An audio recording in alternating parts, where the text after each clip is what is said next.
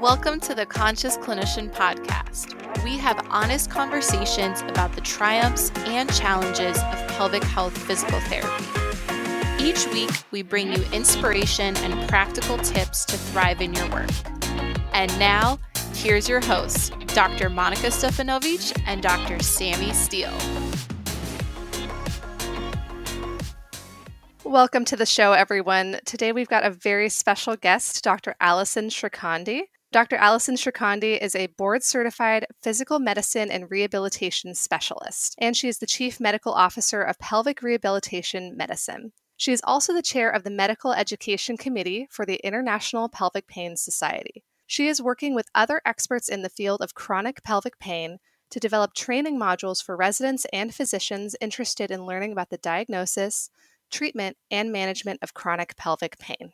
A leading expert on pelvic health and a respected researcher, author, and lecturer, Dr. Shrikhande is a recognized authority on male and female pelvic pain diagnosis and treatment. Welcome, Dr. Shrikhande. Thank you. Thank you, Monica and Sammy. I'm really excited to be here. We are so excited to talk about collaboration in this episode. But before we get there, we'd love to know how did you get to where you are right now? What's your journey been? Yeah, started off really in residency in physical medicine and rehab, so a rehab doctor.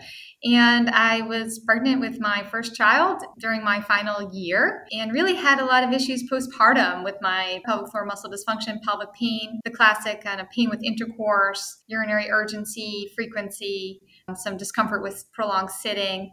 And I just really couldn't find anyone to help me. My OBGYN checkup was clear, ultrasound was normal, was offered eventually Percocets for my discomfort. And I really discovered this amazing pelvic floor physical therapist who just opened up this world to me. And as a rehab doc, we're extensions of physical therapy. So yeah, I just thought it was really cool. And there was a need for this. So very cool. I, am curious. I don't know much about physiatry in general. I think it's not a, a very well known medical specialty. And then within that, pelvic pain seems like such a niche specialty.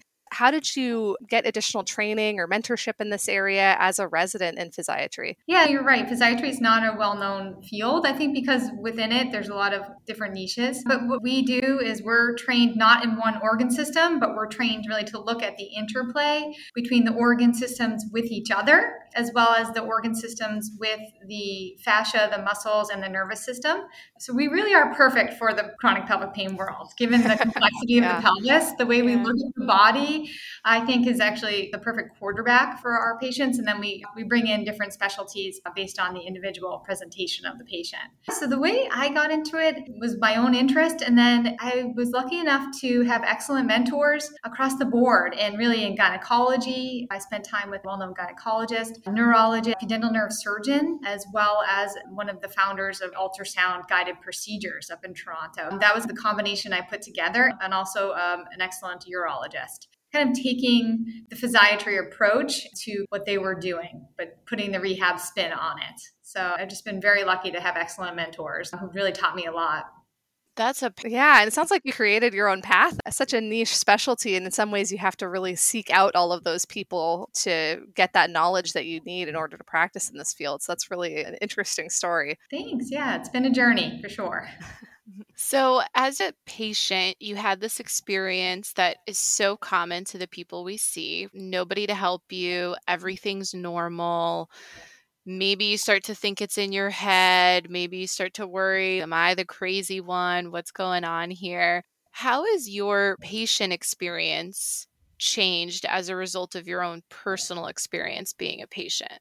Yeah, Monica, you hit the nail on the head, really. That is really the mission of PRM of pelvic rehabilitation medicine is to help patients who have been ignored, underdiagnosed, undertreated, tossed around the system. And by the time they get to us, they really do think it's in their head. Quite often they're told to have a glass of wine, just relax. So mm-hmm. everyone comes thinking that there's a problem in their head. So, yeah, that is our mission um, of why we do what we do. And definitely having experienced the symptoms myself, it is a lot easier to empathize and understand. So when they're telling you about their burning sensation of UTI that won't go away, and I'm just nodding, like, I get it, I get it, because it's frustrating. So I can relate to that frustration with the medical system. And as a physician myself, it, it's a challenging, complicated area of the body, but I think in medicine, we're making gains. And I think it really is important to not fail the patients because I think we, have.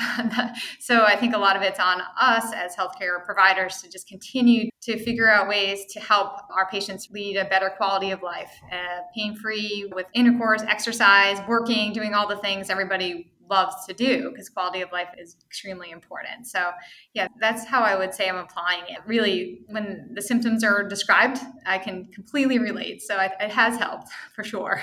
Yeah. I think that as a pelvic floor PT, there's so many additional demands on us in terms of caring for patients who have psychosocial concerns, maybe trauma history. And there's also an element of embarrassment or shame talking about these sort of topics as a provider, have you struggled with dealing with some of these additional demands on you? Has there been some challenge to working with patients in this realm Yes, 100%. And in our, our patient population, there is a higher percentage of history of trauma, pelvic trauma. So that is always important to keep on the forefront. And the, the pelvis is the core. So there is such a strong emotional bond with our male and female, but particularly our female patients, that, that strong connection. And I think we tend to sometimes hold some of our stress there in the pelvis that we don't even know. Sometimes it's a subconscious. So a lot of it is really addressing the patient from that biopsychosocial approach and understanding the different life stressors in combination with what's going on. It's really important in, in the world of the pelvis. Understand is it long hours, a lot of sitting,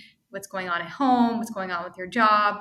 So we do bring that in. And we have excellent pain psychologists that work with us who are fantastic at also helping us with that. So it sounds like you have access to a full multidisciplinary approach, which we know is what is best for people with chronic pain. And so often it's so poorly executed in our system. How do you facilitate that true collaboration? Or how do you determine where people need to go next on their journey? Yeah, that's a great question. We're always working with physiatry and pelvic floor physical therapy for every patient. We are lucky enough to have excellent pelvic floor PTs around all our clinics, and then a lot of emailing, texting, calling as needed as well. But you need that communication for sure to work collaboratively to get our patients better. And then in house, we do have pain psychology. So we have interdisciplinary meetings with physiatry and pain psychology to discuss case studies and how we can continue to improve to work together. And then, of course, we can chat about patients through our EMR with our pain psychologist. And then we have a, a gynecological endometriosis surgeon, too, who's also joins us on our monthly national physician meetings. So it's been great to have her educate us on what's going on in the OR, right? So we learn a lot from her as well. And then we're bringing on nutrition as well in a couple months, too. So I think nutrition will be an added benefit for our patients. And we'll also bring that nutritionist into our monthly meetings. So a lot of it's just talking case studies and then talking about individual patients as needed and continuously trying to get better. That's a work in progress. That's awesome. We just had on actually a patient for one of our recent episodes, and that patient was saying, I just wish all of my providers could get in a room and talk about me and help me to connect all the dots together, where the pain psychologist can inform the other providers. And so it's so cool to hear that. In my experience, the only place I was familiar with that was in acute care maybe in a sniff you would talk about that or something. And it's those people definitely need it. But so do the people in the outside world who are trying to navigate this complex diagnosis. And we just have them navigate their own system. And if we're medical providers and we're struggling to figure out what physiatry can offer and how we can work together, how is a patient supposed to find you? Unless they're on the depths of the the internet, there's got to be something else out there. It's not a great experience, that's for sure. No, Monica, that's so true. And you're right. It's from our inpatient. When I first graduated, I did a bit of inpatient rehab. And that is where you learn that interdisciplinary approach and you have mm-hmm. meetings, like you said, with everybody, right? Social work, physical therapy, nutrition, physiatry. Everyone deserves that. So that's the ultimate goal. And that's really the, the dream, I think, of any healthcare provider practicing in this chronic pelvic pain world to have that. Yeah. So, how do you work closely with PT since that's our niche area. That's what we know the most about. Mm-hmm. Yeah, we work together to essentially get a patient better, of course. If a patient comes to us and they hadn't tried any pelvic floor PT, we'll send them for PT and then have them follow up. That's always the first step in our treatment protocol. And then we can do more if the patient's plateaued or got 50, 60% better, but we're just trying to get them over the hump to get 100% better. So the way we work with PT is we're really, we have the same approach where we're trying to treat the central sensitization process, decrease that peripheral neurogenic inflammation. So, really help that patient's pelvis heal and get better. But whatever tools we have are different. But what's great about physical therapy and physiatry is we have the same goals, right? We're trying to make patients have a pain free life, more functional, and ultimately rehab their pelvis and make them stronger. So you see us once a week, pelvic floor PT once a week, but ultimately we work really nicely together because we have the same exact goals for the patient. It's just whatever tools we have in our box, we use them. Very nice. So, if you have a patient who comes in and they've never been to pelvic PT before, is that something that you consider the first line treatment, or do you often work with them in terms of medication interventions or injections at the same time? How do you balance where to go first with a patient like that? Pelvic floor PT is the first line, we would say. And then again, on follow up, if they're better but not where everybody wants them to be, we work with the PT. Again, together again. so it's once a week us, once a week PT, and then we'll add medications as necessary, suppositories or oral meds, depending on the patient. The patients do really well when we work together. It's that multimodal approach. It really works very nicely and they get better faster. So we're always trying to decrease the chronicity and hopefully even prevent that chronic cycle if possible. That's our ultimate goal. We don't want patients to get into that. Yeah. From a communication perspective with your pelvic PTs, when you're looking at this interdisciplinary care and you're looking for some communication and information about how things are going with the patient, what sort of information is most helpful for a PT to share with you? What specific things do you want to know about them? What information can we best pass along so that you get what you need to help them best too?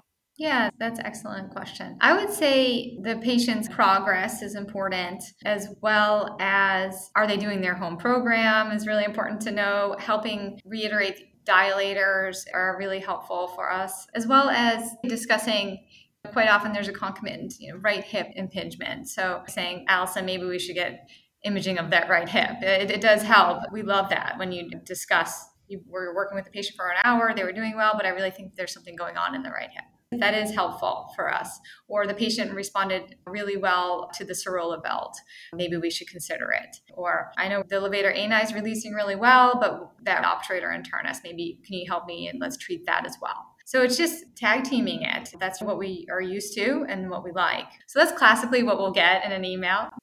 That's excellent. I'm not used to some of the physicians that refer being so interested in those specifics. I think that's a really cool thing about physiatry and working with that pelvic pain realm is that you're so focused on the specifics of the pelvis. You can have interventions directed towards certain muscles, but oftentimes we're getting referrals from maybe an OBGYN or a urologist, and they may be more focused on the organ system, but not those specific muscle groups or things like that. It's helpful to know what each specialty is also looking for and what they can provide for a patient if you discover any of these things. Yes. So, going off of that collaboration, we saw that you also have an upcoming Herman and Wallace course. I think by the time this airs, your course will have already happened, but hopefully it does so well that you are able to do multiples of it in the future. Could you tell us about what that course would involve, what kind of things you'll be covering in it? Yeah, definitely. So overall, it will involve the pathophysiology of chronic pelvic pain, the physiatry approach to the problem, as well as how we can best work together with pelvic floor physical therapy and physiatry to get these patients better faster, get better in terms of quality of life. It's a, it's a non-operative approach to pelvic pain, essentially. Excellent. So, for anyone who wants to learn more, check that out. Hopefully, there's another round of it. You could take a deeper dive beyond this podcast. Yeah, thanks. So, I'm curious to pick your brain a little bit next about the connection between the psychological mental health aspect of things and pelvic pain. I know that you shared you work with a lot of pain psychologists and from your perspective as a physiatrist, what sorts of information do you get from them that's helpful in guiding your interactions with the patient, how you communicate or collaborate with that specific patient based off of a psychological diagnosis too? Yeah, there is a strong connection with the mind body connection in pelvic pain. And in chronic pain in general, right, there's this upregulation of the nervous system. So a lot of it is talking with patients and our pain psychologists, how we can calm down the nervous system. So a lot of talk about breathing techniques, muscle relaxation techniques, some guided imagery, whatever the patient enjoys doing to help calm down their central nervous system and just release the pelvis. Because as we know, there are certain areas of the brain that are strongly connected to the pelvis.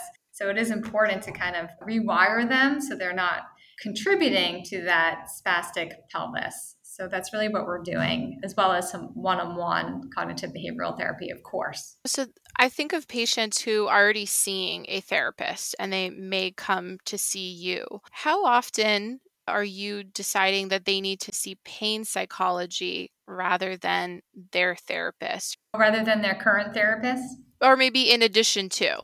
Yeah, that's a great point. It really depends on what their reviewing and going over with their current therapist. But quite often, what we'll do is we have two courses retrain pelvic pain, which is six sessions, as well as thriving with endometriosis, which is five sessions. So they're more group courses. So for someone who comes and says, you know, I've been working with a great psychologist for five years, I'm super happy with them. So then we'll direct them more to a group course rather than away from a psychologist that they're really working well with. So it's more pointed towards the pelvis. However, it still allows them to keep their relationship with their own therapist. That's a great segue in between. That's excellent. Is that only for patients of yours currently, or is that an offering that someone else would be able to sign up for?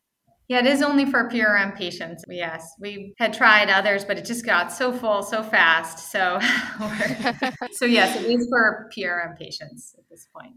Yeah, it highlights just how many more pelvic providers in all specialty areas we really need because we're getting outpaced here. And I find that as it becomes more popular on social media, there's more and more people who are coming out saying, I need this. Where do I go for help? How do I send over my friend or my sister? Because we just learned that what we thought was normal isn't. Exactly.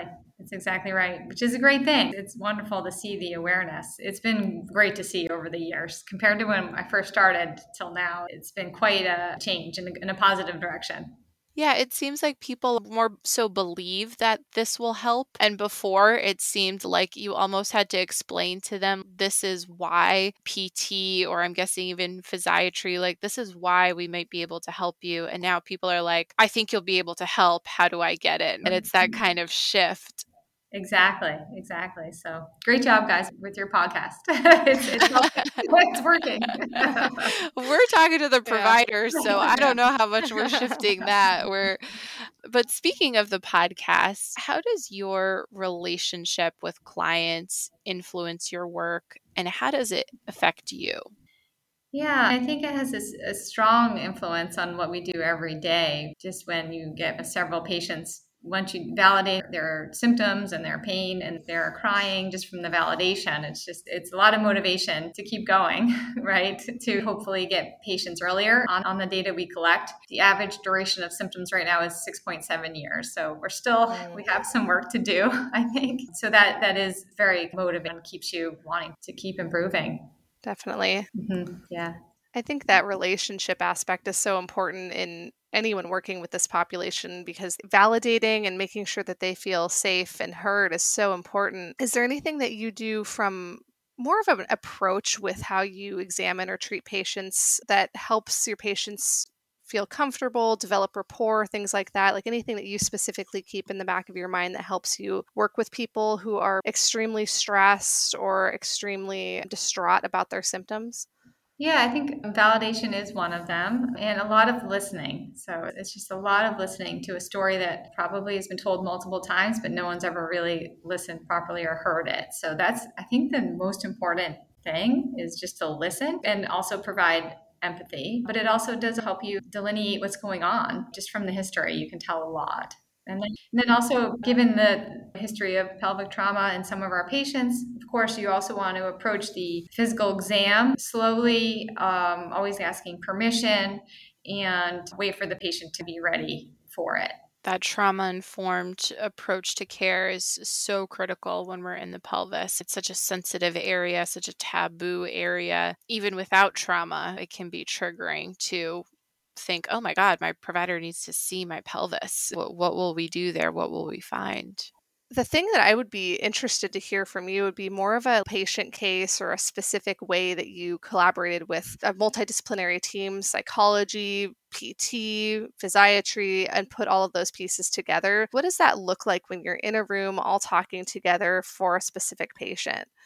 Yeah, classic patient would be in our patient population a 26 year old female grad student who essentially presented with pain with tampon insertion, pain with intercourse, urinary urgency, and some constipation. We refer from a pelvic floor physical therapist quite often, and quite often we'll work together, physiatry, PT, do our treatment protocol with PT and some suppositories, and they get 50, 60% better, still have some residual abdominal bloating, and then we're referring to pain psychology as well to, to calm down any underlying subconscious tensing and anxiety, which may be around her grad school, and then eventually potentially getting a gyne endosurgeon if needed as well, given the presentation. So a lot of times we'll treat patients non-operatively. If they respond, we leave them. But if they don't and there's a suspicion of endometriosis, we'll ask our endo expert to take a look as well.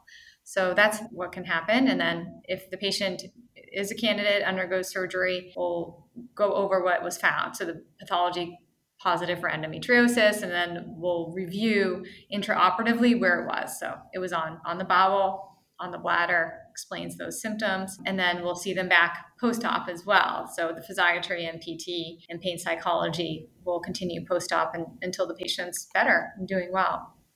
Mm-hmm. It sounds like just a continual check-in then. So you're you're not having a meeting about a patient just one or two times, but you're following them throughout their entire care, layering treatments on as needed and seeing how they progress with each one before deciding what to do next.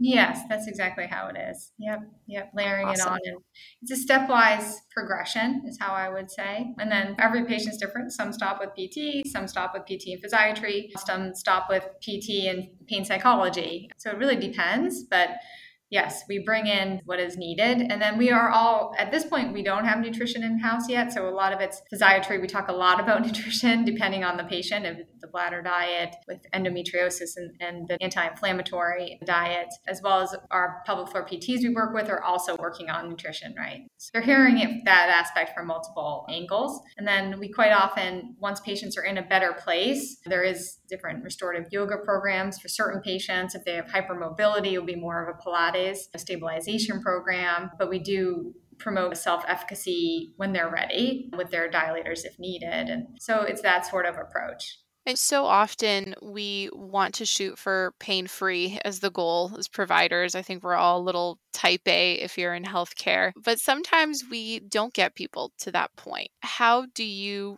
handle that when someone is really not responding to these various modalities?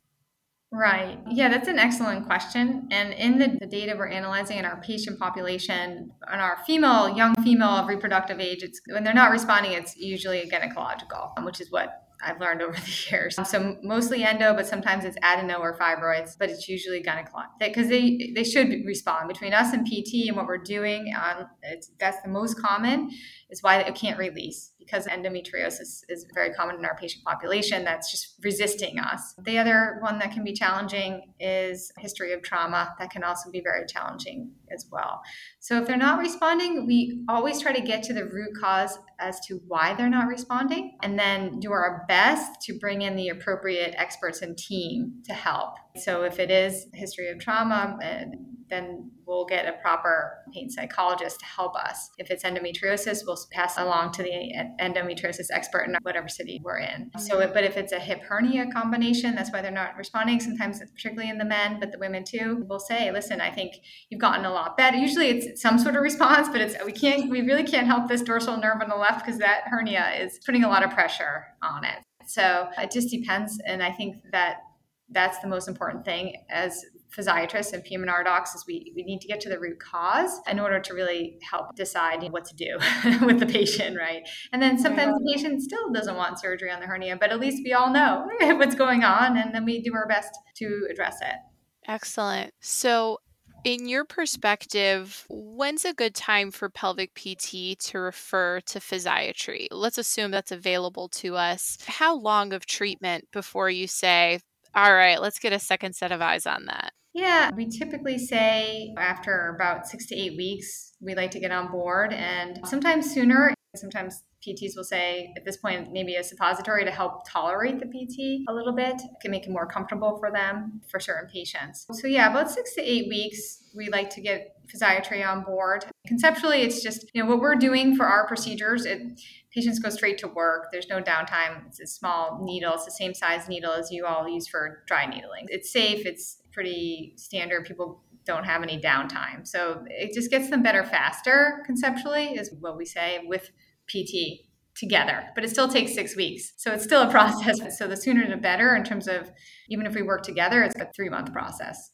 Okay. Gotcha. And I'm with you. Ideally, it would be great if everybody could start all the things together, but there's sometimes logistical barriers to that. Maybe a patient doesn't have the insurance coverage or doesn't quite feel ready to take on more and more providers to work with. But I would say the sooner the better. Just like we want people referred to us sooner for pelvic PT, I think if someone's open to it, let's give them everything and then allow them to make that choice of, okay, I tried it. Where do I want to go next? What feels right to me? Yeah, that's great. How can patients or providers find a physiatrist who specializes in pelvic pain to either refer to or go to as a patient? Yeah, that's a great question. We currently are in 12 cities and we're growing. Honestly, that that would probably be the best is go to pelvic rehabilitation medicine website. And then the other spot I would look is at the International Pelvic Pain Society website. Those are the two spots. So our PRM or IPPS website under find a provider. On, those are your two options to try to find a physiatrist who's interested in pelvic pain. Awesome. Excellent. Allyson, it's been a pleasure to talk about collaboration. We would love to jump into our lightning round at this point. Sure. Sounds good. Okay. All excellent. Right. So, what is your favorite drink at the moment? Water. Spoken like a doctor who takes their own medicine. That's great. That's awesome. What is the best book you've read lately? Beating Endo. Mm, excellent. It's a good one. What is the first thing you do in a challenging situation? Take a deep breath. Great. Nice. If you weren't a physiatrist, what would you do for work?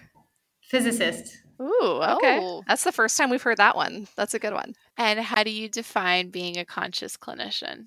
Empathy. Mm-hmm. Great answer. Great. Allyson, thank you for the work that you're doing to help people with chronic pain, to give them better access to all the services that might help them on their journey. And thank you for coming on and sharing that information with us today. Yes, thank, thank you. Thank you. Thank you, Monica. Thank you, Sammy. Thanks for everything you guys are doing. It's awesome work. Great stuff. Thanks. Thank you. Allyson, how can people find you if they want to get in contact or learn more about what you do? So I would go to our website, www.pelvicrehabilitation.com. And we're called Pelvic Rehabilitation Medicine, and there's an email there, contact email. So if you email it and you request to speak with me, I will get back to you. Awesome. All right, great. We'll link all of that in the show notes. Stay conscious, everyone. Till next time. Thank you so much for listening to this episode. Let's keep the conversation going on Instagram at The Conscious Clinician and Facebook backslash The Conscious Clinician. Links are in the show notes. If you enjoyed this episode, please subscribe and write a review for the podcast to grow our community. Stay conscious, everyone.